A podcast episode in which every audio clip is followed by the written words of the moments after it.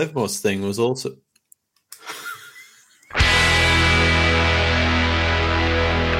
Welcome to Game of Nodes, a weekly podcast from independent validator teams. Hello and welcome to Game of Nodes, a weekly podcast from independent validator teams. And uh, it's, a, it's a day of highs, it's a day of lows, as you've just been hearing. Um... It's a day of pages going off constantly for the last three hours, every minute. I'm going to move that out of my eye line, so it's it's not going to stop going off. Long story. Um, so until it stops, I guess. I mean, Sod's Law, we'll get into a flow of, of a, an actual topic on this podcast for the first time ever. And then I will actually have something that needs actioning pretty much immediately and with quite a bit of urgency. But Um, Hold on. Does this mean you are an especially good validator or an especially bad validator? Because if it were me, I would just hit silence and be like, all right, moving on. But you don't. You just let it keep going. That's the sign of ascendance? Well, because, okay, so here's the thing, right? What if in between all those other... So that there is a system down, but it's expected to be down. So that's kind of fine. I would be more concerned if it... I want to know... It just went off again. I, I just want to know that it is still down every minute, because otherwise something else has gone wrong, and then we're out of planned thing and into unplanned thing, and then it's time to worry. Additionally, yeah, I suppose if I get if there's more than one buzz, it means that something else has gone wrong. So just because you've got one notification going crazy, and for reasons you you haven't muted it. I mean, obviously, you can go and resolve it in PagerDuty. That would not be the right thing to do in this case for reasons. I, I don't want to, like, miss the fact that a different validator is down. Um, that would be super annoying. Um, and also, to be fair, this is our, this was our second, although this one is planned, this is our second outage this week, actually, because we had forty-five minutes on the Juno upgrade the other day um, because... the new version of the S D K does actually validate whether or not there's a Genesis file after an upgrade, which it always should have done, but it never, I think, actually in practice did in the past. Um, so we actually, the, the box we're currently using, obviously remote signer, so it's um, it's an X R P C that was flipped over. It didn't actually have a Genesis file anywhere on the box. Um, so that upgrade happened. It, like, stuck. And I was thinking... Oh, I'm pretty sure this should have been quite a quick upgrade, and yet it's still down. Let's check the logs. Hmm, that's, well, it is an error, actually. Hmm, that's a bit of a weird. And honestly, this is the this is the danger of being on being on duty when it's when it's you and you've had, for small people reasons, uh, not as much sleep as as was previously the norm in your life. Although, to be fair, it's been getting a lot better recently. More on that, whether or not it does improve or not. I'll I'll report back. Um, I always thought that the daemons would at least check that the Genesis file was there. The fact that you didn't have a Genesis file like existing, that cool. just blows no. my mind. I had no idea. Yeah, yeah well, I, I genuinely, I, I like obviously I was aware that there is like, there is a checker, but it doesn't run, or it didn't run previously. So I was just like, you know, whatever. Especially, I've been quite fast and loose with decommissioning old hardware and shuffling stuff around, especially things like R P Cs. So it it took me longer than I'd like to admit, uh, about ten minutes to go, mm, hang on, this is just the, the Genesis file is actually not present, isn't it? That's that's what it is. It's not the Genesis file's wrong. Because I was there like, you know, oh, oh, which one's the correct one, you know, for the for the uh, for Phoenix two, let's compare the S H A, blah, blah, blah, blah, blah, blah, blah. And then I was like, hang on, you're being stupid. It's probably not there. Just just download the new one. And it's it's relatively big. Just download it, overwrite the old one, and then just restart the thing. Just stop trying to actually, let's assume this is the problem, just knock it on the head. And uh, yeah. Um, but yeah, I, I, I like in kind of classic, you know, when you, when you're kind of like rubber ducking a problem and you're like, hang on a minute. I went and posted on Discord, like, hang on a second. I think I don't have a Genesis file. And somebody was just like, you can't even start the node if you've not got a Genesis file. And I was like, look, buddy, I don't know who you are. And you're probably right. You're probably right in that that should be how it works. But let me tell you, we've been running in production for a long time, playing very fast and loose with these boxes. And I can tell you that's not how it currently works. Um, well, so that makes yeah. you wonder, because there's a case where you have to like do a full database reset, an unsafe reset all, to like reset the Genesis. So when does that become a situation then? Because that that that, that just popped up today with a, a network upgrade where someone, or no, a network start, where someone had to do an unsafe reset all because their Genesis wasn't being read correctly. And they had a snapshot. Hmm. Ooh, was their Genesis not being read correctly because the JSON was malformed? Because that just sounds, because all it does is just generates default Genesis, or at least that's what it used to do. They used the old Genesis. It was a fork.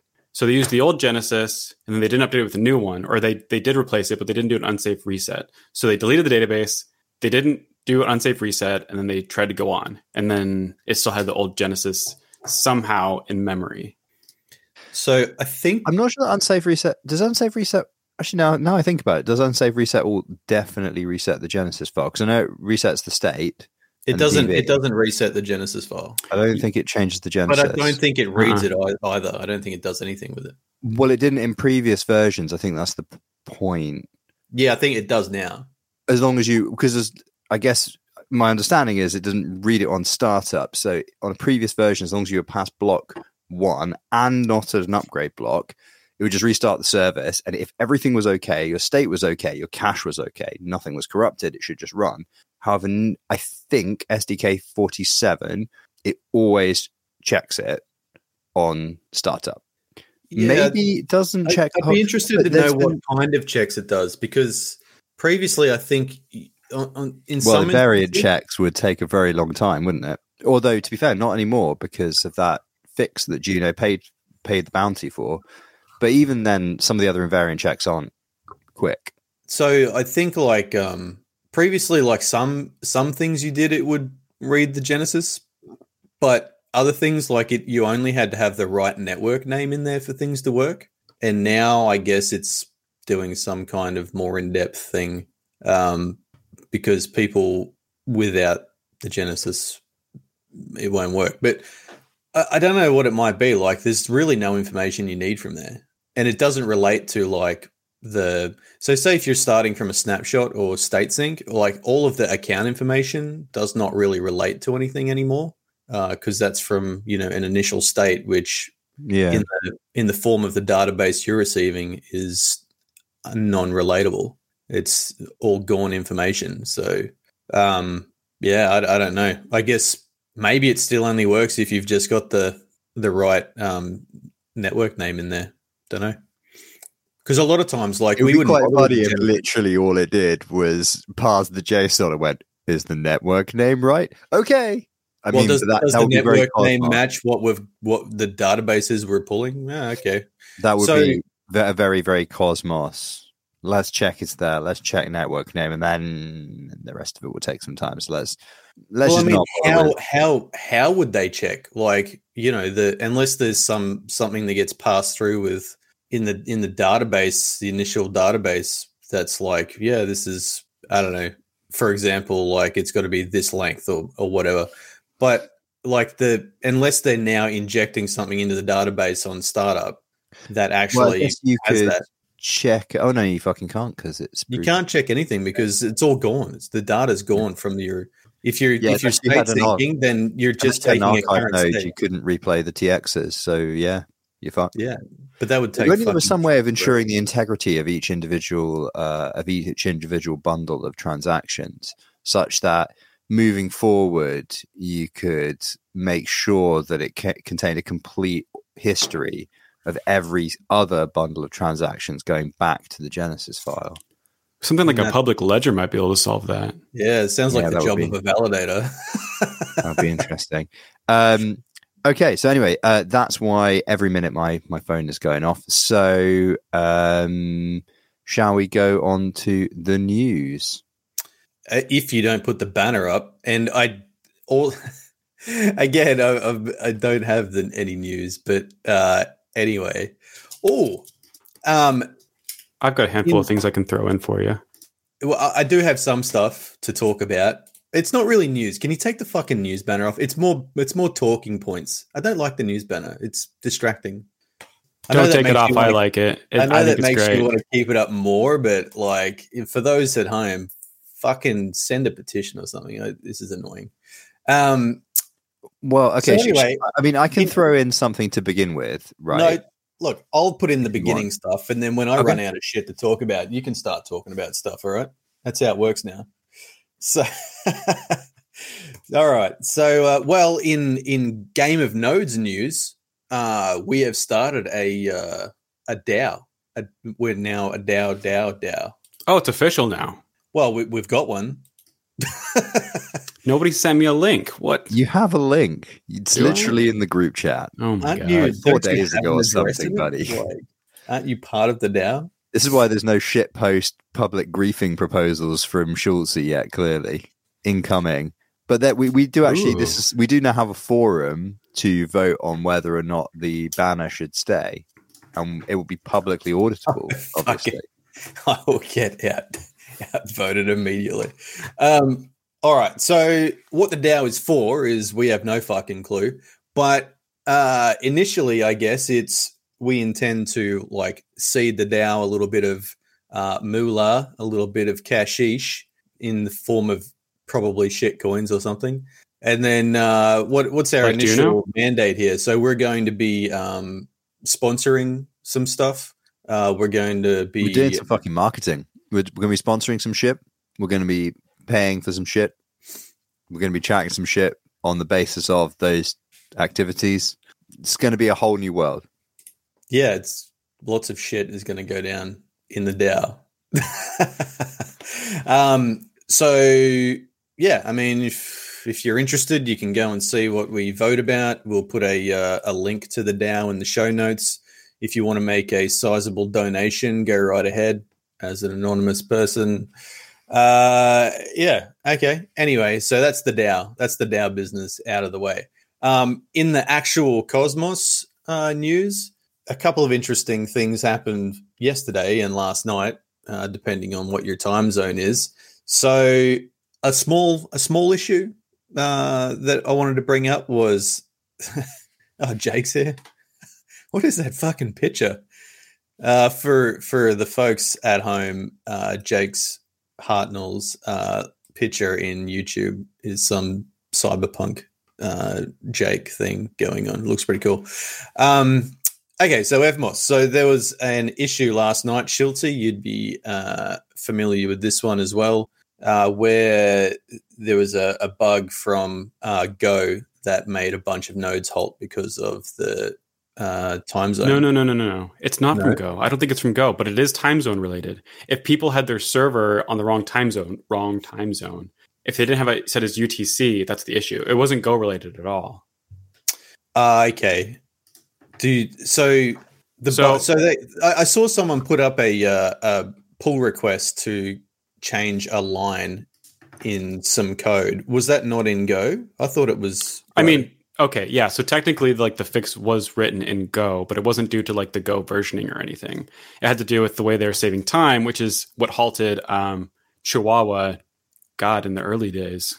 Same exact thing, where rather than using like the built-in time, they were just spattering things out there. So is this something? And like to be honest, I think most of us sort of aim to have our servers in um, U T C because uh, it makes a whole lot more sense when you have all of your servers in the same time zone when you dial them up. But, I mean, easily overlooked. I guess that's going into my Ansible now to make sure that everything's set in U T C when uh, doing the initial hardening on the server. But, um, I mean, it's there was a lot of nodes that went down, so I guess it's common that people don't do that. So is that do you, do you think, like, is that something that um, networks should be making sure that their code uh is resilient to that, like that it's yeah without a doubt time zone. yeah I mean the fact that they're not is just outrageous, really. yeah, yeah so it should be it, it should come from the network to make sure that things like that don't happen. Um you shouldn't be looking it up on the host. It should be completely host independent. And but the correct answer to what time zone should your servers be is U T C. The only two valid time zones are U T C and U G T. So what's U G T? Yeah, I don't know that one. Universal Greetings Time. G M T?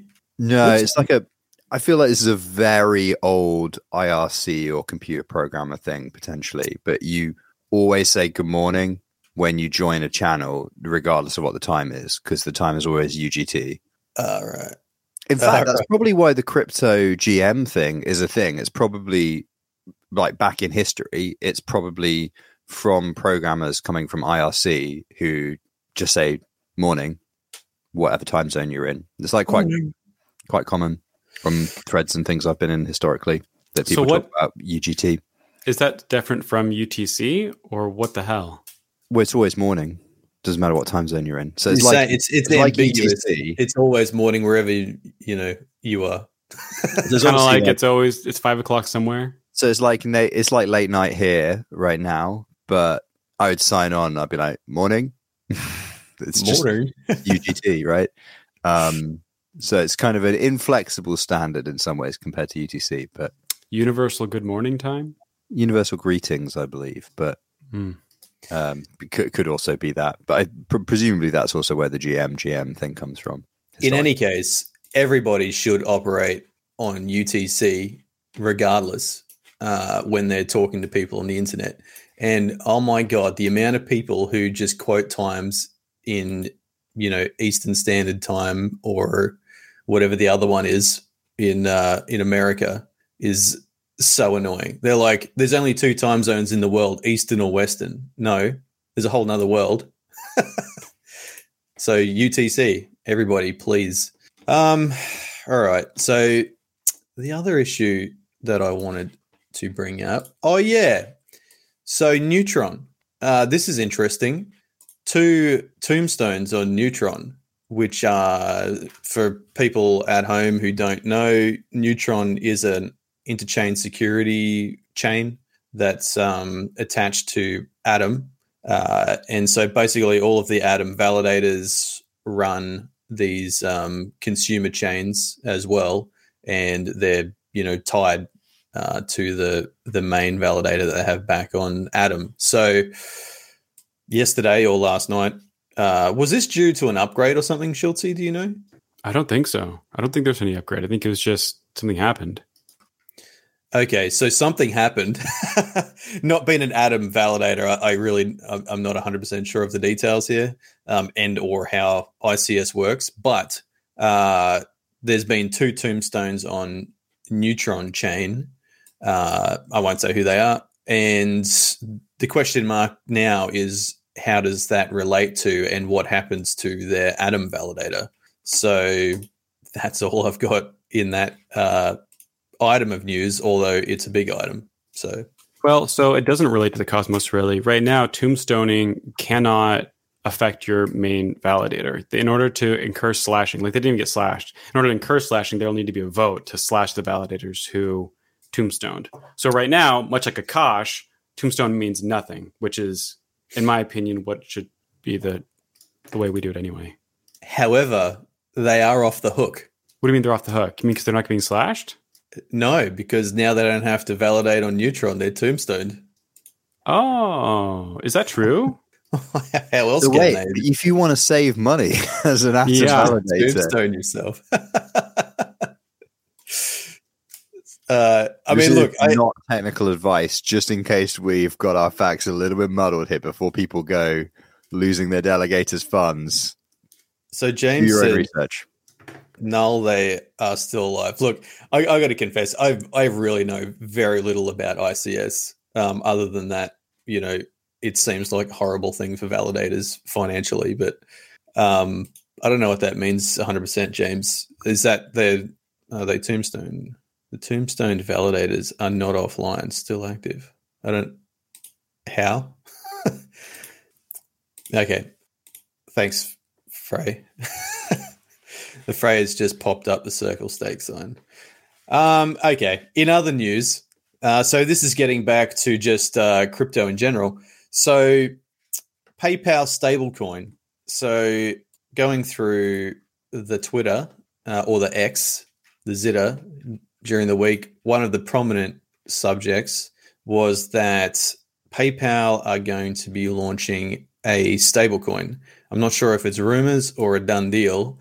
Um, but I mean, people are pretty excited about that in general for crypto. So I guess the potential here is, is that, uh, PayPal's obviously a big platform. They have two hundred, well, four hundred odd million active accounts, uh, one point two trillion in volume a year.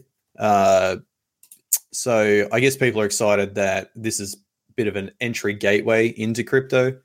Uh, whether or not like the whole crypto side of this stable coin would be sort of abstracted away, so they wouldn't really know, is anyone's guess at this point. Um, but I mean, you know, PayPal does seventy percent of eBay transactions as well. So, um, I mean, there's a lot of potential that that coin is going to get a lot of use, whether or not that use sort of is paired back to an entry point into blockchain. You know, that remains to be seen. Um, apparently they, they intend to work close with regulators. So, um, yeah, but later on uh, in the week, I saw some additional information uh, just about people sort of analyzing that situation. And apparently uh, the stablecoin contracts, which are floating around relating to this PayPal stablecoin, are written in a relatively old uh, version of Solidity, um, which people weren't impressed with. I think it's susceptible to certain types of um, attacks. Uh, but also uh, there were aspects to that contract uh, where funds can be frozen and then wiped, which uh, people didn't enjoy either. And I guess that's the centralized uh, nature of this type of uh, coin. And I guess that's also to enable working with regulators. Any comments, guys? It's been very quiet. Is that any different than how U S D C works? I mean, it doesn't wipe people, but it can surely uh, blacklist them, right? So so there's a two-step process in this PayPal stablecoin. Step one, freeze the account. Step two, send a message to wipe frozen account. So you have to freeze it first, and then you can just clear it. So, well, that's my understanding anyway. What does it mean to freeze it and clear it, right? Because if they're not cu- like custodians, then how are they? How are they doing that? They're just, like, do they have an internal ledger of what the actual PayPal is? Uh, sorry, I didn't understand the question. How would how like how how would they wipe the account, right? So which I guess it's a message which so just, just burns all the coins. Yeah, you just change the account balance to zero, don't you? But the point is that PayPal, if they do that to you, and you're an American citizen, you go to the S E C and they go to real jail. Or they don't. They go to white collar jail. They probably go to white collar jail. They play tennis for a few years. No big deal. But, you know, the reality is... So the S E C is, won't say boys will be boys? No? I don't know. It feels like they're not particularly in a boys will be boys kind of mood at the moment. And PayPal are really, really... I mean, they have offices. You could walk into their offices with people with badges quite easily. Um, so yeah, it kind of seems like if they started wiping customers' accounts, they'd probably, I mean, are they, okay, so I'm going to show my ignorance of PayPal's business model here, but I'm guessing they're not regulated as a bank already. They're regulated as a money service business or whatever the U S equivalent is. So my assumption is they are, they are already a regulated entity, um, with the same, with like some controls, but probably not the same controls as a bank. I believe that's correct, but I'm not one hundred percent certain. Yeah. So, uh, yeah, I'm not really sure. Like, I mean, obviously, if you get rugged, I mean, the thing you, I think, think the biggest risk rather than getting rugged by PayPal is probably that PayPal put out shit code. That would be my worry from what you just said there now. Although, you granted, I haven't read the code, haven't really been following it, not that bothered about Ethereum as a general rule, other than like high level news stuff. Well, this is, to be fair, big news. I mean, I did, I guess I saw it, but didn't care that much, if I'm completely honest, because I'm not going to use this fucking shitcoin. But it would be a worry if um, the code is in some way bad and then PayPal get rugged at a big scale, because then PayPal might go under and then you won't be made whole and then you're fucked. And they're also presumably not banks, so the funds aren't SeiFu. So it's kind of back to the thing of like, actually, you'd be safer off with a really, really unsafe, decentralized um, shitcoin rather than a centralized shitcoin, um, because it's not backed by anything really. Because PayPal, presumably, do they have, are they backing it one to one with U S dollars? Like, what's their mechanism? I, I can't imagine why they wouldn't. I, I assume that this do is they have like, enough money to do that? I mean, PayPal well, they would deep pockets, but like they haven't got like central bank deep pockets. They've just got a few fucking dollar I mean, they, from they grannies collect, buying crochet. They would collect dollar dues as they issue the token, right? So if they launch a stable coin, to get the stable coin, presumably you have to buy it uh, or swap some fiat for it. So I would imagine that they are required to hold one-to-one every dollar that you have in your PayPal account already as a um, you know, custody service of fiat in a bank somewhere, or at least as like a cash equivalent or something so like is that. The con- did the contract have a, a variable supply then so that they could buy up the dollars and then issue more? The, the supply can be just varied uh, because it's got an admin on the account and they can just inflate it as they want. But that's no different to like U S D T or U S D C or anything like that. Um, as they make more issue, they presumably collect money and then issue uh, stablecoin. So I imagine it would work exactly the same way. They've probably seen the amount of profit that Tether made last year and gone, oh, okay, we need to get in on that. So, as anyone in their right mind would. The fact that the E U hasn't issued their own like central stablecoin to me is just kind of wild. What was that comment? These comments are jumping up and down so quick. Uh, I was looking for Todd's one, but I clicked the wrong button. So Soy two Studios said, for, for those at home, uh, they can mint infinite amounts. So that, that kind of answers the, the question. And uh, friend of the poddy, um, Block Pain, said there's absolutely no chance. I added the word absolutely. Sorry, Todd. Uh, no chance they're one-to-one. They lend that money out, just like a real bank. Um, so it's kind of back to the... So my concern here would be that a business like this being credible... And and and I think actually to Schultz's point, which I think you he was going to say something around the fact there isn't any E U euro stablecoin is a bit of a missed opportunity, is that you you want more than one bank, just like you issue a currency, right? Um, you know, if you go like Hong Kong and you get like um, Hong Kong dollars, they you get them from the bank that you get them from, and they all have slightly different, or at least I don't know if this is still the case, but it was like fifteen years ago when I was there, that depending on which A T M you got the notes out, they would be different because different banks no. issued them. Really? Yeah, yeah, yeah. Because it's just, um, yeah, because they're just it's just Hong Kong dollars. They're issued by the banks that they're there, but it's not like it's just a principality or whatever. Um, so like, I think like the the conceptual framework has already is already exists for a lot of a lot of places where the banks issue the money. I think that's actually fucking true in Scotland, you know, because um, there's no such thing as legal tender in Scotland. Um, there's what Scottish pounds, but they are different to British pounds. What? They, no. Yeah, okay. So Scottish pounds different to British pounds. British shops are not obliged to take Scottish pounds. Oh, so shops in the rest of England, Wales, um, Northern Ireland, not obliged to take Scottish pounds. It's at the discretion of the shop owner. Um, and from memory, the Scottish notes, in addition, are also printed up by bank. So different banks. I think they all have agreed to use the same design. Um, But yeah, they they they should. But, but anyway, the reason I bring this up, and please in the comments fact check me on the whole Scotland thing. It's been a little while since Look, I'm interested just a little bit since I'm reading about it right now. So um, technically, the pound sterling is their legal tender, but yeah, they just issue their own notes, yeah. And those notes can be used throughout Scotland, but they're basically not used anywhere outside of Scotland. There you go. Um, what? Well, I mean that, that's that's the way that money first came about anyways. Banks would just issue banknotes.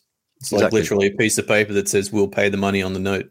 Again, like recommendation from the Game of Nodes book club, Debt by David Graeber, if you're interested in the history of development of money and debt relations. Um, but so anyway, the, the, the thing is that all of these kind of these currencies where the banks themselves issue the currency, they do actually obviously have a central government or an authority kind of controlling the, the overall supply. They have like some kind of backing, if you like. But then it's actually issued by a number of institutions. So no one institution is a single point of failure. It's almost like it's kind of, um, it's like the opposite of centralization where you have like a variety of different things like nodes in a network so that one shouldn't be able to bring down the others. I know it doesn't work like that in practice. I was there in two thousand eight. I feel like I've heard about this before. Yeah, doing an economics degree in two thousand eight, that's a good time to do an econ degree. They're like, by the way, you're going to be examined on all of this, even though look out the fucking window, twenty years of theory is literally burning right now. Um, anyway, the the point is that I think that there's a model there where y- if you have these kind of um, stable coins at the moment, you have all these individual people issuing them, like U S D T, U S D C, now U S D P, U S D P P, I don't know, whatever. P P, PayPal, U S D P P. Is it U S D P P? um, you're welcome, you're welcome, PayPal. You can have that one for free. I won't even charge you the consultancy fee. Um, but it kind of seems like they all are very brittle on their own, you know, duh, centralized, like all the worst aspects, aspects of centralization. So it kind of make more sense if they, even if they don't want to fucking get the U S government involved, whatever, I don't really give a shit. I'm not American. But like if they actually like maybe fucking pooled their liquidity or something, or c- collaborated in some, or, or like they could even, you know, build a protocol to collaborate and then do it in code. And then it could be auditable by other people if they really wanted to actually, like, you know, get involved in the crypto circle jerk pro- properly rather than just standing by the side, kind of watching it and just being like, it's like a mono jerk. Jack off yet? That's kind of what they're doing right now. They're just standing by the side going, that's kind of hot. God, I don't know where my fucking metaphor's gone today. Sorry about that. That's actually, uh, yeah, this, this podcast should not be listened to by under whatever the age of consent is, whatever in your country. Anyway. I'm out of steam. Fucking. I don't think I. Re- I don't think I put my stamp of approval on that statement. We need to vote on that in the DAO. Yeah, Which send bit? it up now. Which bit? There was a lot there. Um, Should you right. consent to listening to the podcast? Do we have to individually vet listeners? It's a permissionless podcast. Let's be honest. Um, we believe in permissionless, decentralized systems. This podcast is no different. So, um, Soy two Studio had a stab at me here. Uh, in other news, Null's time as a profitable Flix validator is over, uh, which he blames on airdrops.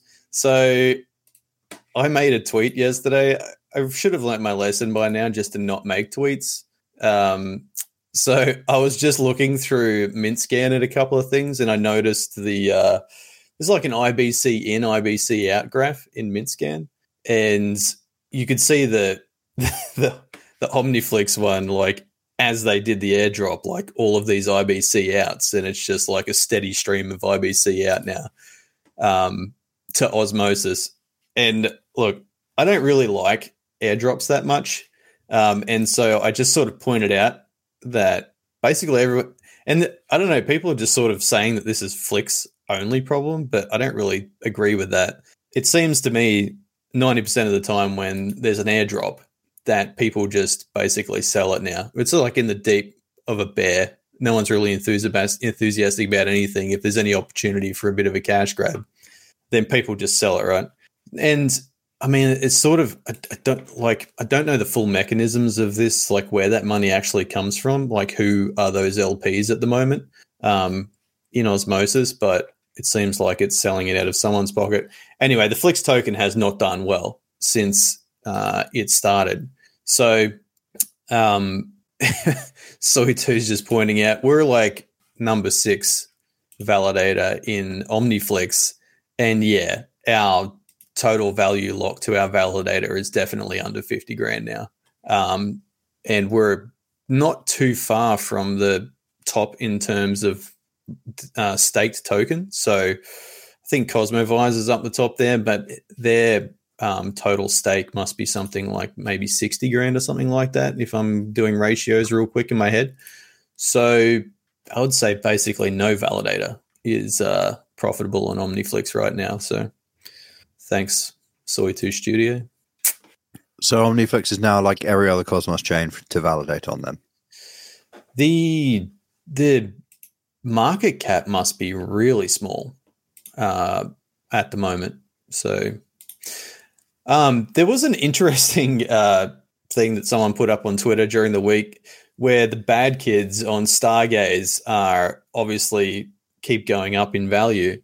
And someone said, um, what if, oh, it might have even been Pikachu intern, what if the market cap of Bad Kids exceeds the market cap of the chain, which is pretty funny. It's like Bad Kids, you know, f- based on the floor price would cost you um, five million dollars to buy. Uh, and I think the chain's um, market cap is like thirteen million dollars or something like that, thirteen million dollars. Uh, I pointed out that the you know it can't exceed it in real terms because once you start selling, like you can only sell the value of the chain because there's only tokens that have a value, right? Whilst it might appear on paper to be worth more, it is not worth more. Well, could you wait for mesh security and then sell your like founder amount of bad kids that are presumably squared away on a ledger somewhere uh, to get your your fat bag of me- meshy tokeny boys and then buy out your host chain in a hostile takeover? Because that would be some like that would be some fucking closing ten minutes of the Big Short level fucking stuff. That would that would be some real margin call cool shit, you know, like usurp. Can you, can usurp you explain to me what a meshy boy is? What, what a meshy boy? What is that? Mesh security. Meshy. Yeah. Boy. Classic. What, what what is the meshy boy though? Like, what, is that a commodity or something? I think it was just a joke. Just you know, like a chonky boy, but like a meshy boy. I mean, I don't quite understand. I haven't watched the video on mesh yet, so I don't. What happens there? Can you? Is like, uh, is there some sort of mesh security token that you're talking about, or well, like if you're transferring point, the bad so, kids so, off, so what less, are you? It's less, it's less about mesh security, What's I suppose. It's more about and um, more about the I B C piece becoming more. I, I'm what I'm really saying, I suppose, is I'm just going mesh because I'm being fucking lazy. But what I really, really mean is like. In, in a world where you can circle stake fucking tokens from one chain to another or whatever, and you can I B C, you can do like the I B C router stuff and jump tokens around more easily, you know, it's going to be more common to use. And it has already become this way, and it's a fucking great for taxes. We won't go into it, but it's fucking great for taxes to have random other coins given to your validator on random other chains as commission. Absolutely fucking stellar to just get like one fucking shit coin from some random chain on your Juno validator. But like, oh, mate, you, you want to be fucking so that, that world and start complaining about random fucking coins. Well, sure. Right. Yeah. one hundred percent. But like, this is like the world that is coming in the Cosmos. Like, it's not hard to see that you'd be that far, that it's coming in the future, and that you will be able to, because the whole point of a lot of these systems is basically pooling liquidity across sovereign app chains. Right. So although I'm kind of just hand waving the exact mechanism, you can see a future, if we're talking about like meme future, where bad kids have actually exceeded the market cap of a chain, of their host chain, in this case Stargaze. You can see that on that kind of time scale, which is probably two to three years, like you would have a lot of the affordances of mesh security in all likelihood, and the additional developments in I B C. And it's not impossible to imagine a, a world in which you could basically be selling those bad kids, despite them living on Stargaze, for a grab bag of other tokens. This moth has really decided it likes my fucking right eyeball. It keeps flying into my right eye. It's mad. It's going to die at some point because it will just hit my eye and then get stuck. And then we're both going to be in pain. For those who are listening to the podcast, there has been a moth just sort of floating around the Frey's head. It's really disconcerting. Um, can I throw in a piece of news before you continue? Yeah, I'm, I'm done with the news. Well, I've got a lot of things to add. So uh, an important bit of news, if you are based in the U K, um, and I didn't even realize this until recently, um, very heavy upfront caveat. I'm not a lawyer. Please seek legal advice, professional legal advice from a non uh, uh, from a non shit uh, legal representative who actually understands crypto. Um, if you think this does apply to you, but the law is changing for crypto asset businesses and registration with the Financial Conduct Authority, the F C A. Um, it's actually already technically changing, and you have until, I think, October the third to go and fucking fill out the paperwork um, if this does affect you. And you got to pay you got to pay ten thousand pounds to register. So obviously that's uh, part of it. But then, you know, once you've done that, boys will be boys, is my understanding. Wait, what's the mark- point? What are you getting out of it? Uh, you don't go to prison for two years and have your business seized. Oh, nice. So boys so, will no longer be boys in the U K. Boys will not be boys unless they are regulated boys, but it only applies to the, my understanding of this, it only applies to the marketing of sale of crypto assets. So if you are shilling a shitcoin on TikTok, you now need to register with the F C A by the third of October, it doesn't affect non-fungible tokens. Um, so wait, what? You, like if you if you market on... fucking Big Ball's blockchain coin, that you have to go register. But if you rec- if you market, what is it? The what's that ape one? The Bored Ape Yacht Club. You don't have to register. Uh, they're unique items. You just have to pay your fucking V A T, man. Okay. Like okay. like fucking Dell and Rodney. No income tax, no V A T. Whatever. Yeah, anyway, like you know, you could sell shoes on the street, right? It's the same yeah. thing. Yeah, yeah. N F Ts are just, they're just selling shit pictures on the internet. Like, there's nothing, there's no fucking regulation element of that. It's just selling, selling crap. It's not a financial instrument. um, well, it's just acted on crap. Stand by those. Um, unfortunately, the floor price of those fucking what they call glitch candies has not held up as well as black as bad kids. Anyway, so. In conclusion, there is a very valuable piece of advice squirreled in the middle of this podcast. If you're based in the U K and shilling shit coins, go fucking look up the law change. Uh, you, you're looking for policy statement P S two, P S twenty-three slash six, financial promotion rules for crypto assets, uh, which is, of course, uh, open on the F C A website. Go and seek legal advice. They're not going to catch up with you for fucking years. That's not That's not legal advice, by the way. But, um, you know, reality is they're looking for you to come out of the woodwork and say, we are a legitimate business. And that is the regulator looking to work with companies, basically, that are actually doing something legitimate. And eventually somebody will get made an example of if they're shilling shitcoins on TikTok. So don't be that guy. Um, that's my Frey's legal corner. Uh, that's the news I have this week. That's it's quite a big one, though. Big, big regulation-y balls one. I mean, that is a, a pretty big, um, you know, development there. So it's good yeah, for people. Uh, understanding here, uh, so I talked to a lawyer about this. Long story as to why we're in that situation. But understanding is doesn't affect N F Ts, doesn't affect validator services, doesn't affect kind of writing smart contract code, open sourcing it, whatever. It, it just really doesn't affect all that much. Other than shilling shitcoins and launching shitcoins. Those two things, yeah, you have to register. Uh, and it's ten thousand pounds. And then every additional year, it's one point seven percent of earnings with us with a cap on it and a two thousand pounds re-registration fee or something like that. So if it's actually a profitable shitcoin, worth registering with the F C A. If it's not a profitable shitcoin, then maybe crush your ledger, walk away. I don't really understand, like, what is the what is the benefit to the society in registering? Is it like that you like? I don't, I don't get it. Well, the F C A has a bit more money, so that they can then go after other people.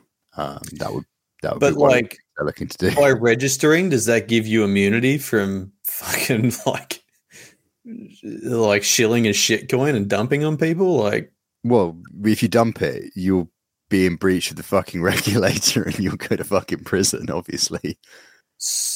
Why? Yeah, because that's like insider trading, like in the real world. If if it was a well, stock, so it'd I think be insider trading.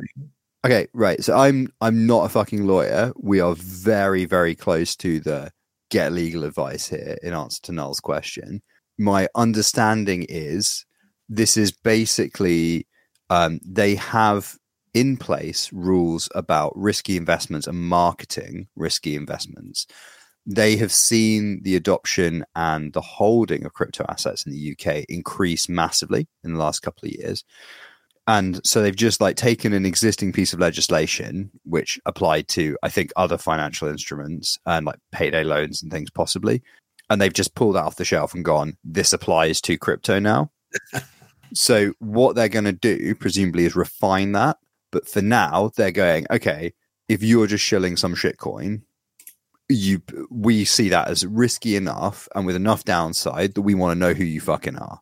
If we don't know who you are, then there is this kind of sword of Damocles that if we do find out you're doing it, we can put you in prison.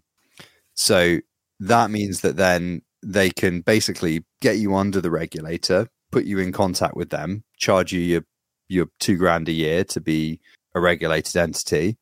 Um, two grand plus, whatever it would be, I guess, based on your, your turnover. Um, and then they have an open channel to you to say, oh, okay, by the way, we've decided that these types of investments are actually like whatever, and these ones are much more risky. So if you fall under that, then you need to fill out additional stuff. You need to do blah, blah, blah. It's so that they can start to work out who is legit enough that they will come forward, identify themselves as a business, pay the money. Um, if you're paying ten grand and you're filling out all the paperwork and you're saying, hey, yep, cool, we we we work in the area, we fucking have an office, here's who we are, YOLO, whatever.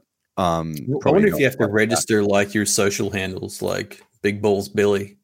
You will have to do... I mean, it's a regulator. It will be fucking loads of stuff, man. It will be proper due diligence, I would have thought. Otherwise, what's the fucking point? Um, cash. Well, I mean, part of the reason is obviously because they need to make enough cash off this registration process to then have some money to go after people to make an example of them. It's kind of like a, you know, um, a circle jerk. It's kind of like a circle jerk, actually, isn't it? It's kind of like a Ponzi scheme. We need to yeah. just continue... We continue getting people to sign the regulation forms and hand over the cash so that we can go and punish people that haven't, so we can get more people to come over. And it's everything's kind of a, yeah. Anyway, um, if the F C A, if anybody from the F C A is listening, I didn't just call the F C A a circle jerk or a Ponzi scheme. I have a great amount of respect for what you folks do. Um, I'm very pro sensible crypto regulation. Let's talk. A- apologies about calling your organization a Ponzi. Cool. Okay. Frey makes a personal request to make taxes easier, please. That would yeah, be me H M R C. Too. I'll sign that one. That would be H M R C, sadly. Um, oh, yeah. Schultzie, taxes are exactly as easy as you want them to be. You just got to run the gauntlet a little bit. I'm not that courageous, good sir.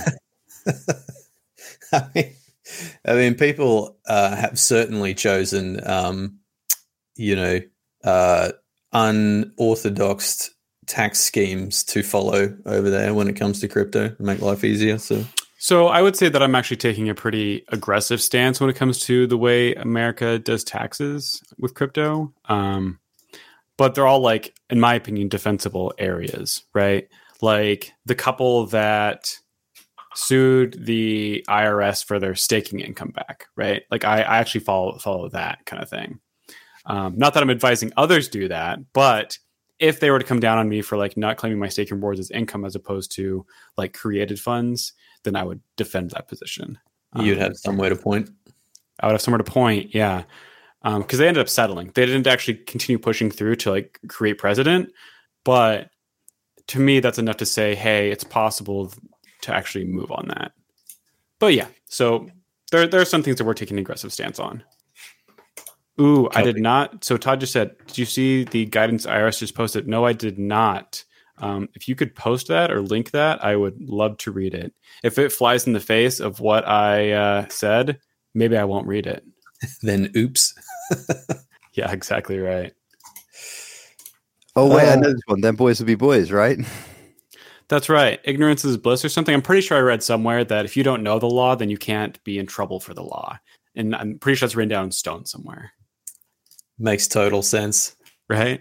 So one thing I think we should talk about that we haven't touched on yet, because it's been like the flavor of the last week, is permissioned CosmWasm on the hub. Oh, yeah. I did see that come up. The uh, Prop eight eleven. Is this yes. the first, second, third, fourth time this has come up on the hub? I think this is the second time. I think the first one was Prop sixty-nine. Literally.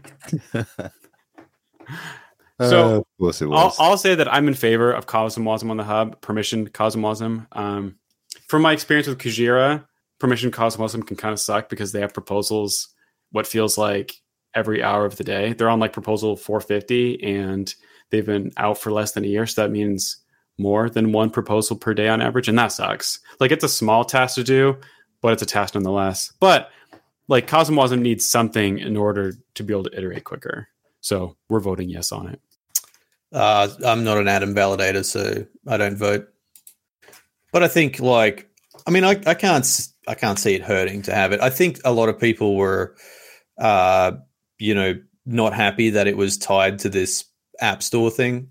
I didn't read the prop, um, so I don't really know what they're talking about uh, with that. But you know, I don't maybe it would have been better to sort of have one without the other, uh, if you know what I mean. Maybe just vote on just permissioned CosmWasm as a concept, and then if there was something else they wanted to attach to that, then attach that after. And then a lot of people were talking about it being um, pushed up there by uh, Juno to be able to use mesh security as well, uh, and DAO DAO potentially. Um, so I'm not sure where people get this information or whether they just sort of infer it. And then uh, Ben Davis, Prop eight one one on Atom is Juno PsyOps. All right. If you're going to make a claim like that, you got to get in here real quick and explain that to us, because I've seen both sides, and I, that that's such a claim that I think you should honestly hop on real quick and explain that position. So, so for those people that are listening later who are on podcast players, uh, Soy two Studio has also said it was proposed by Block Creators of Juno to try and shill mesh. So that's uh, maybe that's the conspiracy theory. I haven't been following this enough to have actually done any due diligence, so I don't know if that's that's the case. But we've got um, we've got Ben Davis in the chat saying, I think facetiously, the prop is Juno PsyOps. We have Soy two Studios saying it, w- it was in fact proposed by Block Creators of Juno to try and shill mesh. one hundred percent back in that. And um, Rama uh, and saying that, that it will D M, D M us the tweet. Okay, happy days. Um, and Rama, friend and and collaborator of the podcast, has agreed and said is Block Creators. So um, we're obviously out of the loop here, I guess. Yeah, I haven't. I guess I haven't paid attention the last like couple days on it, but now I'm now I'm way more curious. Like, I could just ask me, Block Creators. Yeah, you could. To me, it's fascinating that it would be a psyops to add CosmWasm to the hub. Like, I'm not sure it's a psyop, but it might be. If it's true, it's Block Creators. I think they'd just admit it, wouldn't they? Unless, that, why, why would they not admit it? Uh, sorry, I was typing. Um, I don't. I don't know. Who, who knows? It's, Like, I, I don't think it's a psyop. I think maybe they, if they were doing it to try and get mesh on the hub, what's wrong with that? They can vote on that later, right? It's permission to CosmWasm. So, yeah, I think the I think the general theme of that the prop is a bit shitty is like fair though. I mean, I've seen the prop in question. I, yeah, C W on the hub probably should have happened a long time ago. Uh, permission C W, but it, yeah, it just seems like it. Like a lot of props, it does too much. It needs to do a bit less. Oh man, uh, I have an I have an admission to make right now. I didn't realize that the I read the ChatGPT summary on Mintscan, not the full contents. I didn't realize there was a full contents. I was betrayed by Mintscan. So whenever I wow, all right, I need to actually go read this prop now and see why it's potential backflip here on uh, Game of Nodes. I, I didn't mean, realize I didn't... they had it. I mean, it's cool. So. I don't think we talked about Mintscan two point oh. I'm not a huge fan of the changes. I think that a lot of it is like so-called design design where they made changes just so like to make changes to make it like seem more modern. And I, I think they had it closer to the way it should have been before. Um, I, I liked some of it. Like it is in, in there's no question that it is more feature rich now. Um, it does a lot more stuff, but they've also done worse what they used to do well. So it used to be very quick and easy to do some sleuthing around um, Mintscan. You could just all the links worked properly. You could just, you know, the the the things that I would have asked them to improve rather than redesigning the whole thing and ruining a whole heap of stuff would be more like to populate more, um, you know, transactions per page and to pre-cache transactions as you're, as you're clicking through. And, you know, U X improvements like that rather than sort of reinventing their own wheel and removing some spokes. So, um, yeah, I mean, I do like some aspects of it, but other aspects I, I completely hate. Um, I mean, I certainly agree that there are aspects that I enjoy about it. Like, I think it, I think it is, um, it feels faster. I don't really know why, but it feels faster. Um, But it feels so much more cumbersome to navigate. So one hundred percent much more cumbersome. Feels slower to me. And I find like finding the things that I'm looking for is also quite a pain in the ass. the pages are really long and sectioned for scrolling. I would prefer if they were sort of just tabbed out across the top. Um, yeah. Yeah. I mean, I was a beta tester. I probably should have like raised some of those issue- issues, but I was busy at the time. So, yeah.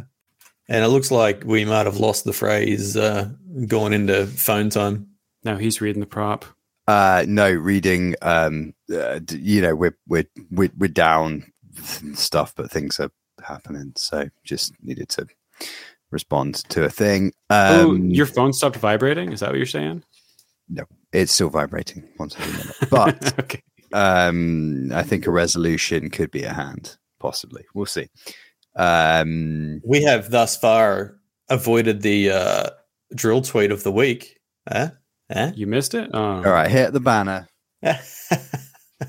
Is there a banner? We can do it. Um, I, I, I feel like I feel very on the spot because last week I was accused of being non-random, but obviously true randomness is basically impossible for a human. So I, I feel like there's now a, a bar that I can never reach. But I'm just gonna I'm just gonna have to flick. I'm just gonna. I'll tell you when to stop. Stop. Stop. Fuck you. Oh God, we are in the section Obama. uh, Number four okay. on the page. You want number four on the page? Okay, I mean they're all gold. My thumb was on a particularly good one. Um, so uh, I can't. This is all spelt badly. You should know that ahead of time. Everything's spelt wrong. Every single word in this tweet. Um, I'm little Jessica. I'm dying because of Obama's help care bill. I'm on my deathbed, and the doctor is ignoring me because my daddy works hard. Being from the States, that's not very funny. As a casual observer, I find it funny. um, there is some, for, for those of you following along at home who maybe have a copy of the drill book, I'm sure everybody has a reference copy, possibly in their bathroom. Um, I can recommend the Obama section. I wasn't even aware there was an Obama section. Um, that entire page was, was mostly gold. I like the uh, the one about the Final Fantasy six nudes. That was that was funny, um, but unfortunately that was not the one Noel picked. So uh, if you like that, like and subscribe, Game of Nodes, and there'll be another drill tweet once again giving us a copyright strike next week. I looked at our statistics of all our copyright strikes. It's like every fucking episode. We just managed to keep like like I mean obviously like there's a lot of things that we get copyright strikes for.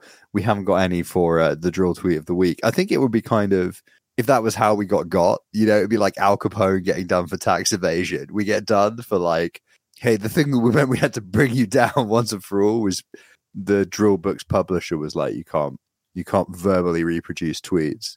Then then that'd be hilarious. That of all the things, of all the things to get shut down for, that would be top of the pile of. That would be quite on brand, I think, for this podcast to go out in a blaze not of glory, but of just latent misunderstanding of basic intellectual copyright law. The fair use policy doesn't mean this, lads. So, Schultzie, uh, we were involved in another. Um, Ponzi Net, network, no, not a Ponzi. Another network launch uh, overnight. Um, so uh, the, the launch went smoothly. That was great. Did you happen to notice that the um, price feeder for this particular chain is built into the chain? I did notice, and it's very strange. I am excited about said chain. However, I'm not excited about how to get into said chain. Um, were you were you in the conversation with Artifact? Um, I think earlier this week. Are you talking about two different chains? No, no, same chain. No, same. Are you chain. Sure? I I'm think so you're talking sure. about two different chains. I'm sure. I remember this conversation, and I've seen two conversations that are very similar. I mean, you can both say it out loud at the same time. No, I'm one hundred percent not going to. Yeah, we'll me say, too. It the, say it in the private chat, and chat, and I'll adjudicate. But I'm pretty sure you're talking about different chains. Uh, well, I, I don't want to talk about anything other than how interesting it was that we don't have to run a separate um, price feeder. Yeah, I mean, I think that's awesome. I think that channel has a lot of cool things going for it, and I'm pretty excited about it. Um, it's just, yeah, I'll just say I'm excited about it and leave it at that because I can't verify what I'm saying for truth. So also, you know, I have one more thing to say here. Their naming of the daemon, wrong. It is objectively wrong. They could have done so much better. They should have asked me and I would have given them a way better name. Like they had a very clear pattern they could have run with and they didn't. The pain, the absolute pain of that name.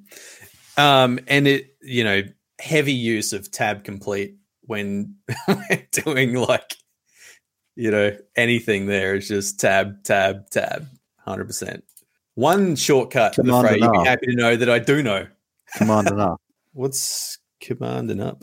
Oh, so control R, you know.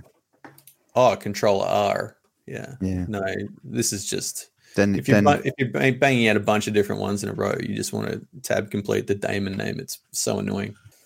Um. Anyway, what else has been going on? I've been doing all of the all of the talking here. Well, all we've just it. we've done the news, and it's it's taken us an hour. We're now Game of Nodes, the fucking news podcast. So I mean, we've we've now reached final form. It's uh quite impressive actually to see how far we come. All it took was uh, Usurper to fuck off for a few weeks. Um. um for us to have to get our shit together. The other the other participants in this uh, call's participation rate in the news is dismal, by the way. I think you all need to do further research before each episode. I Fucking... have a lot of research. You just had to throw down your gauntlet at the beginning and saying, no, I'm going first. And I was like, okay, well, whatever. You do your thing then. Well, what if you I stepped mean... on my news, Schultzie? Then I'd be fucked, wouldn't I? That's what I'm saying. So what, what, what, what further news do you have? I mean, you covered a lot of it. I threw up the Cosmos Hub one as well. There's other things, but I don't know. I'm not, I'm not I don't have enough context to really discuss them. So CosmWasm, I think it's pretty easy to discuss because it's high drama, right? Um, but like the Atom Accelerator research fighting off for new, I don't know. I don't know. Has I haven't I've not heard of this. Rama says, did we talk about all these chains locking tokens via I C A on the hub? Then hitting the unbonding limit and no one telling users. Anyone know what that means? Mm, no. I'm seeing a lot of shaking heads. Yeah, I have no um, idea what that means. Rama, we don't know what the fuck you're talking about. Sorry, bud. But it sounds like everybody's getting rugged again. I did rug not again. know that there was an unbonding limit. I didn't know there was an unbonding limit either. Is that I, like... Look at the yeah. code. I know there's like an E T H unbonding limit. It's... Right now, like it, t- it takes like a couple days to unbond, but because there's so many people unbonding, it takes like forty-five days to unbond right now. Something crazy. But I didn't know there was something like that for Cosmos. Oh, seven unbondings per account. Yeah, everybody knows knows that. Oh, not chain-wide. It's an account. Okay. Yeah, yeah, yeah. Okay. Maybe they should have a um, like counter in the uh, in Kepler. It's like... You've redelegated or unbonded X amount of times from this account. It does reset though, doesn't it? After those um, redels or unbonds are finished, doesn't it reset? Yeah, it's active um, unbondings. Yeah. I mean, it's kind of a weird thing to do, right? Why, if you have seven individual unbondings ongoing, like why, I guess it bloats the state to some degree if you have a lot of unbondings. Maybe it's an attack vector. Like if you had ten thousand U Juno and did ten thousand unbondings on ten thousand accounts, I guess all of that information has to be passed through the state. That's true. And that would be duplicated for every block, basically. Yeah, exactly. Um, I C A vaults could have lots. Yeah, I guess so. Um, so wait, hold on. Okay, so what you're saying, Rama, is that people have put tokens into, oh shit, Quasar? Is that how it's spelled, pronounced? Someone, Frey, come on now. I see that look. Is that right? Someone give me a thumbs up. It's Quasar. Someone... The okay, Frey cool. calls it Quasar or something weird. No, I'm the one that calls it weird. That's why I had to verify. Oh, right. All right. I know someone's dropping weird names out here. Yeah. Um, okay, so they put the um, tokens into Quasar, which then bonds them to Osmo pools, and people are unable to unbond from that. Is that what it's saying? Like they don't have that working? Rama says, some Cosmos Millions and Quasar users been waiting two months to unbond, and no one has said anything. Really? So James has clarified how to say that. It's Quasar. Quasar. Got it. Interesting. Um, so is that true in general? Is it, was there a bug that caused that to happen, Rama? Or was it that, like, obviously that wasn't designed to be the case. Like, obviously they intended you to be able to unbond. But is this like a known bug, or was this known to have gone into production with this bug effectively? Like, does that make sense? Ah, okay. Okay. So I guess they put out a statement about it not working right now. I'm Now I'm curious. Ra- now I need to look into this. Rama says Cosmos Millions has released a statement two days ago. I think uh, Quasar still hasn't. I mean, what is Cosmos Millions? Is that a chain, or is it like something that's on Quasar? For everybody listening, literally everybody is now doing alternate research or fixing something, and it's well, just. I'm, I'm utterly fascinated now. Like this is so okay. So I've I've talked up. Uh, Quasar like quite a few times. I think it's a really cool product. I think they do cool things. Um, I didn't know it was a limitation. So, oh, this is fascinating. Hey, so something else we might be able to mention while you're uh, looking at that is, um, actually, no, we probably can't mention that. Dang it. I don't want to get in trouble. uh, oh, no. It's, uh, it's I gotta gotta work on the filter. Um, yeah, the Frey, what are you doing in there, man? You've been on mute for a long time and looking at your laptop. Are you over having there DevOpping? Yeah, having to do some some ops shit. Uh, and is it is it repaired? No, uh, they it. Uh, I've got the feeling it's going to be a late one. So oh no, um, yeah. yeah. Well, dang. Yeah, whatever, man. Everything, everything is just a fucking lack of sleep at the moment, isn't it? Really, that's just, yeah, it's kind of fine. Yeah, I mean, like with uh, the the young family at the moment, you must be sort of quite often be doing all nighters, early mornings, late nights. Got to fit in the work with the uh, the bean action. Yeah.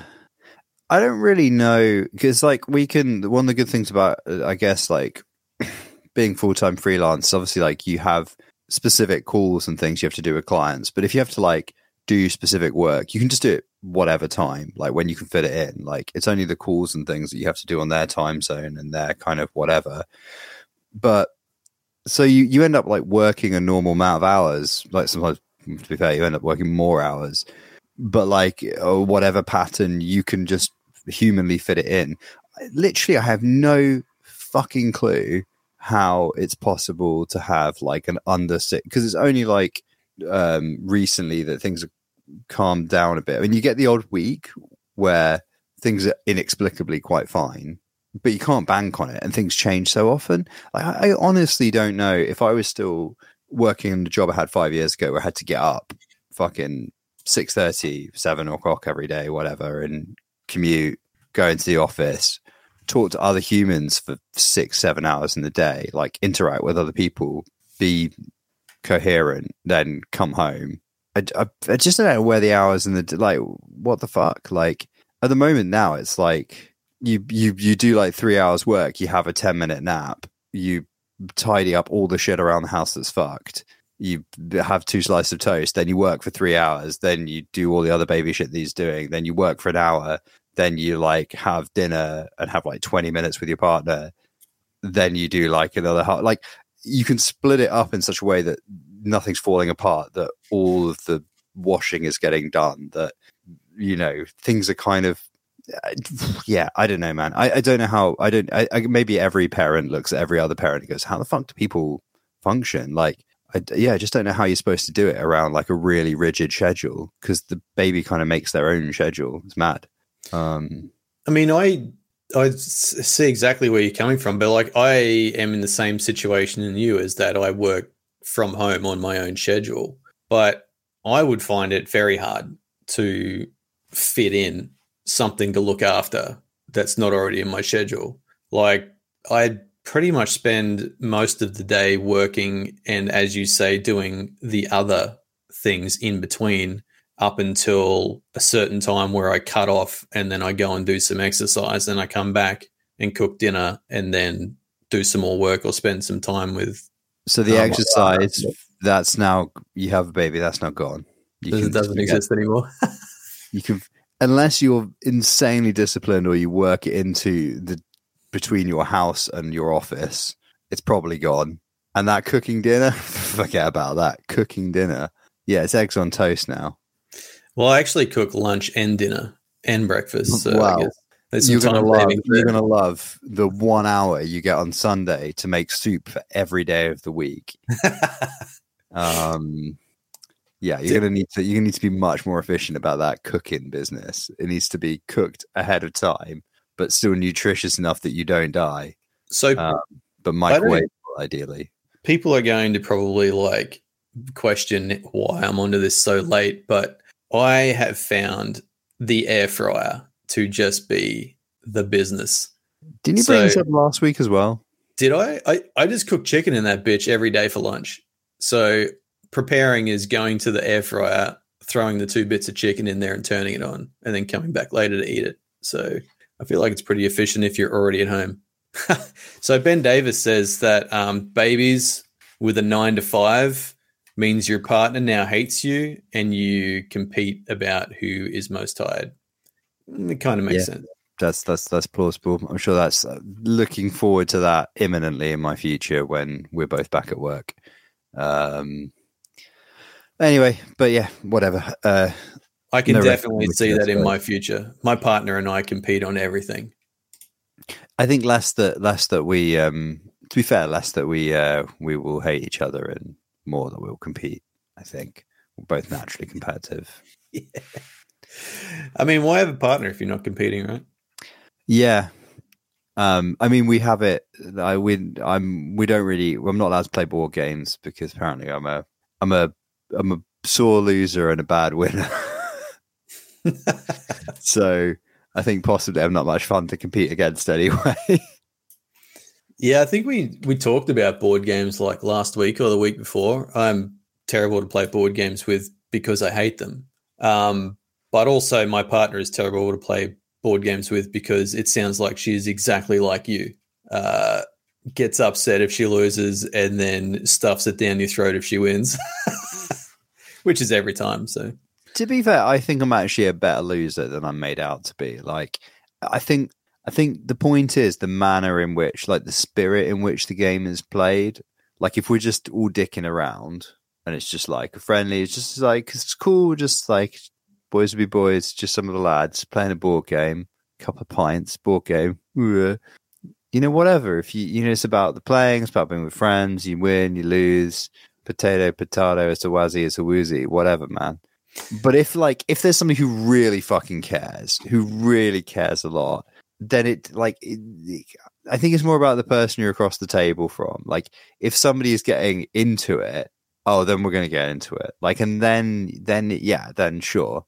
I don't want to like, and then if you get into it and then just because of bad dice rolls or whatever, you lose to somebody whose strat was way worse. You're just kind of like, ah, oh, come on, man. Come on. Ridiculous. That, that what is games game are you playing? Game. I'm curious. That has uh, a strategy and dice. no, no. I've got quite a few games that are like, I've got like a couple of three plus hundred dollar board games. So I'm just curious what you're wow. referring to. Okay. Well, hang on. Which, which, which, which board games do you work? Whoa, whoa, um, hang on. Hang on. Hang, hang on. on. Hang on. Schultzie, do you not have a dedicated uh, games playing table? Uh, I do, actually. Yes, I spent like four thousand dollars on it. Hold on, hold on. I can pull this bad boy out. Wait, what? I, how, I maybe would not have specified have the spe- amount you oh, paid. Oh, wait. My follow-up question is going to be answered by America, right? I was about to say, how the fuck do you have the space for a dedicated fucking gaming table? So okay, yeah. So I'll I'll put a link in the chat. So where the fuck are you going to put that, Schultzie? So it's not going to be. So the reason why it works as a dedicated gaming table is because um, the the top slats come off, and so it has a vault inside that you can put your board games inside of. And then when you want to use it as a table again, you just put the slots slats back on top of. Oh, so right? It can be used as a regular table as well. Yes, exactly. Yeah. Yeah, I looked at the this link. This is the most like, fucking decadent table I've ever seen in my entire life. I it's, can't it's believe it has, it has a it has a bloody turning. I, I'm not getting that one. That one's like fifteen thousand dollars. That is not what I'm getting. Oh, okay. It's mine is like mine is their modular at... gaming table where it's like their cheapo oh, okay. version. I don't have the one where you crank and the vault goes up. That is amazing. I that would love amazing. to have it. I am not putting that much money into it. That is like astonishing, genuinely astonishing. What do you buy the man who has everything? You buy him a cable, a table with a cranky, rotatey thing. That's that's wild. That's totally insane. So it can uh, be optioned too, right, Schultzie, with like drink holders and like little card things. And oh yeah, oh yeah. There's all sorts of accessories that I, I have coming for it. Oh, you better believe it. Well, so the thing is though, is I, I I'm more interested in using it for role playing than I am for board games, right? Which is like a completely different section. So like board games, really enjoy board games. They're fantastic. But role playing's where I really like Dungeons and Dragons, and oh. I'm not a huge I'm not a huge fun Dungeons and Dragons fan, but as that example, everyone knows Dungeons and Dragons. Love playing Dungeons and Dragons. Dragons. I mean, for one, Wizards of the Coast are huge assholes. So that's like for number one. Like very recently, they're planning on changing the licensing for it so that anyone who basically used the words in like YouTube would have to pay them for just saying it. Like their their license right now is, is pretty good. Um, or they reverted it to its old one, which is good. You have got an open ability to use like fighters, withers, whatever. Um, whereas before they were going really hardcore into it. But Wizards of the Coast is awful.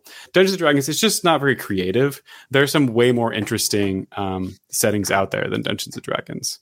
That's all I'm saying. Okay, I mean, I don't, I don't, I don't play. I know people. I know a fair few people that do um, that, and the one, the kind of uh, Lovecraftian one, whatever that one's called, Call of Cthulhu. Yeah, yeah. Uh, and then the the cyberpunky one, is that Netrunner? Uh, there's a couple. There's Shadowrun. There's also just cyberpunk. Like that's just a. I think it's the one with "run" in the name. Yeah, um, so I think that's Shadowrun. Okay, but I, I, I, I don't have any direct experience of them, so that's the end of my. I don't have anything useful to, to add. Sorry. I love them. I think they're amazing. I, I, I haven't been able to do it for a long time because like I used to have a really like close crew. We'd do it every week, and then COVID hit. And my friend group basically exploded after that because people moved all over the place because they wanted to get away from the city and blah, blah, blah, blah. Um, but I haven't been able to play in actually quite a while. And it's, it's very sad. That is kind of a bummer. I'm, I'm, I've decided that one of my dad personas is to get back into uh, that kind of stuff. Cause during COVID we were, we were doing like uh, uh, worms, like playing worms online every, uh, every week. Like doing like six rounds, it got, it got really competitive actually. Like everybody was tracking their kill death ratio and everything. Um, but I, I'm just like, okay, well now we don't do like, mo- like I don't really have any kind of regular things in. I'm just like, yeah, okay, it's gonna be tabletop tabletop gaming. Get back into it. That's what we're gonna do. That's my that's my plan. I just need to fucking like a it's it's like marketing a shitcoin actually. You need to just like or, or heroin. Um, you need to give people their first taste free. You know. Uh, like, kind of get them into it, like give them a free couple of models or a rule book or some shit. Get them around. Do you have house. to register to sell heroin? Um, I'm pretty sure that's just straight up illegal. I think if you just give somebody a couple of like Games Workshop minis, you don't have to register with the F C A, but I'm not a lawyer. Um, if you're trying to market your games night, possibly that's a cult or a Ponzi. I don't know which. Uh, you might need to register with the Financial Conduct Authority, but I suspect not. Um, well, a mini is like an N F T, and since you don't have to register if you sell an N F T, fucking, you probably wouldn't. We're probably okay. I've uh, I've actually uh, this is this is massively off topic now, but I've been I've actually been recently uh, in some sleep the sleep deprived thing, um, but trying to do something useful with the time. I got shoved a I got given a big box of stuff from by my parents from the loft, and in it was a bunch of Warhammer from when I was like twelve. And it's shit. It's so badly done. It's so badly painted. It's really badly assembled, whatever. And I've decided, I basically kit bashing my bullshit twelve-year-old attempts and then stripping the paint, but then kit bashing them into valid models for the current meta. Um, and at some point I'll get around. To be honest, actually, the problem I've always found with minis is that assembling them is really fun and I really love kit bashing. Um, But actually painting is a massive, massive time sink. So that's, don't know if I'll actually ever get them painted, but I hope I will. We'll have see. Have you have you seen the uh, the Warhammer Space Marines memes on uh, YouTube? No, I don't oh, think man. so. I got it. I'll, I'll send you a well, link for these. I I will enjoy. Presumably, uh, I was a Marines player back in the day. Um, but uh, but yeah, whatever. Anyway, um, yeah. The the only thing I was thinking about that gaming table was that of like my my kind of tabletop game of choice. I don't know if it's a choice. It's the only one I really have done any of uh, recently. Is uh, Team Yankee, and you need a six by four foot table. So that would be quite, that's, I think, bigger than that gaming table that you posted quite a bit. Like, also, who the fuck has space for a six by four fucking table? I mean, I don't. That's the problem. Yeah, I don't really either. Um, I'll make it work, though. Yeah, at the moment, I guess it's just going to be on the floor, like kids, which is kind of fine, I guess, you know, revert to form. Um, yeah, so validating, huh? This is kind of a late topic for at the end, but honestly, there have been a lot of great validators popping up in chat that I hadn't seen before. Like, I'm starting to see people fall off the end of sets and seeing new people come back in that I actually really enjoy. There were some, there's some good characters popping in. There have, unfortunately, yeah, been people dropping out too. And I mean, you know, a year or more is a long time for yeah. people to just constantly run at a loss. And you got to remember, like, a lot of the validators are hobbyists, and, you know, it seems like a, a good thing to get into, and then you're kind of stuck. And I guess you're always just hoping that the next bull run is around the corner, but it doesn't necessarily work out just that way. The next, the next one is the leap home, right? Yeah, exactly. So, you know, people looking to try and, you know, recover their their inputs over, you know, twelve or eighteen months or whatever, and then that not eventuating, and then, you know, eventually having to capitulate and go back to not doing that. A lot of people support their validators with their nine to five. Like, it's, I yeah. think everyone out there thinks it's like this glorious thing where you just make money hand over fist, but not necessarily the case. So, um, yeah, unfortunate to see that some people have been shaken out, um, but, you know, also good to see more people entering the space. It's always good to have, like, more minds on the job, you know. I think um, you're seeing that a bit more with, like, whenever an upgrade goes a bit funny now, I'm seeing more status notifications of, like, validators then going inactive and then not coming back online. Um, and I think those are just, un- they're basically unattended validators. And even some of those are from larger validation companies, and they've just... I, I guess they've just soft. Yeah. Well, yeah, they probably clipped their staff numbers as well. Yeah. And it's like just not the coverage that they need to be across everything. Yeah. I used to see, like, the odd thing where, like, somebody will get pinged and it's just a dead Discord name. And yeah. that's presumably where. Ooh, that somebody, I haven't seen. Yeah. I've seen that a couple of times. You see, it says, like, people haven't upgraded to the new Discord name format. It would just say, like, Discord user, blah, blah, blah. It's usually because somebody, I guess, had a work account and they killed it off. Yeah. It's, uh, unfortunate to see, but, you know, that's crypto.